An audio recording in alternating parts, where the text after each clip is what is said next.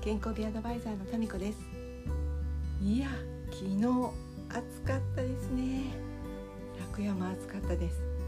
今日も暑くなりそうです。暑い暑いって言ったらダメって言うけど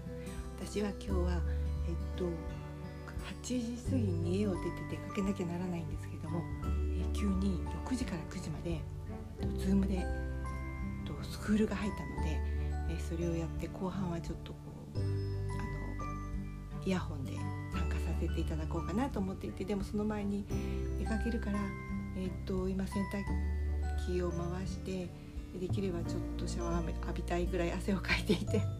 バタバタしています。昨日ねあの体をちょっと暑いから動く気になれなくてほぐしたんですけれどなんかね硬いから丁寧にや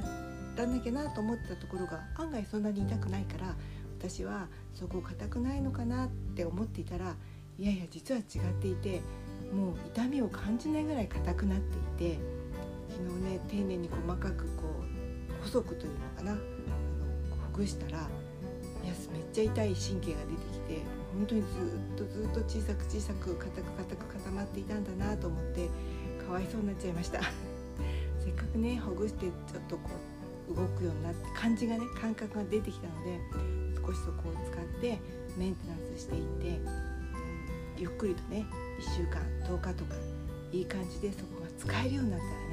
他のところの負担も減るしいいかなと思っています。皆さんももしね肩が凝ってないと思っていたけど美容室とかいろんなとこで肩硬いですよって言われたらそういう方はね多分ほらたくさん触っていらっしゃるでしょ。だからね少し自分の体を疑ってうんもしかして硬いのかもしれないと言ってほぐしてストレッチかけてそして使うこのね3段階でケアをしてみてあげてください。それでは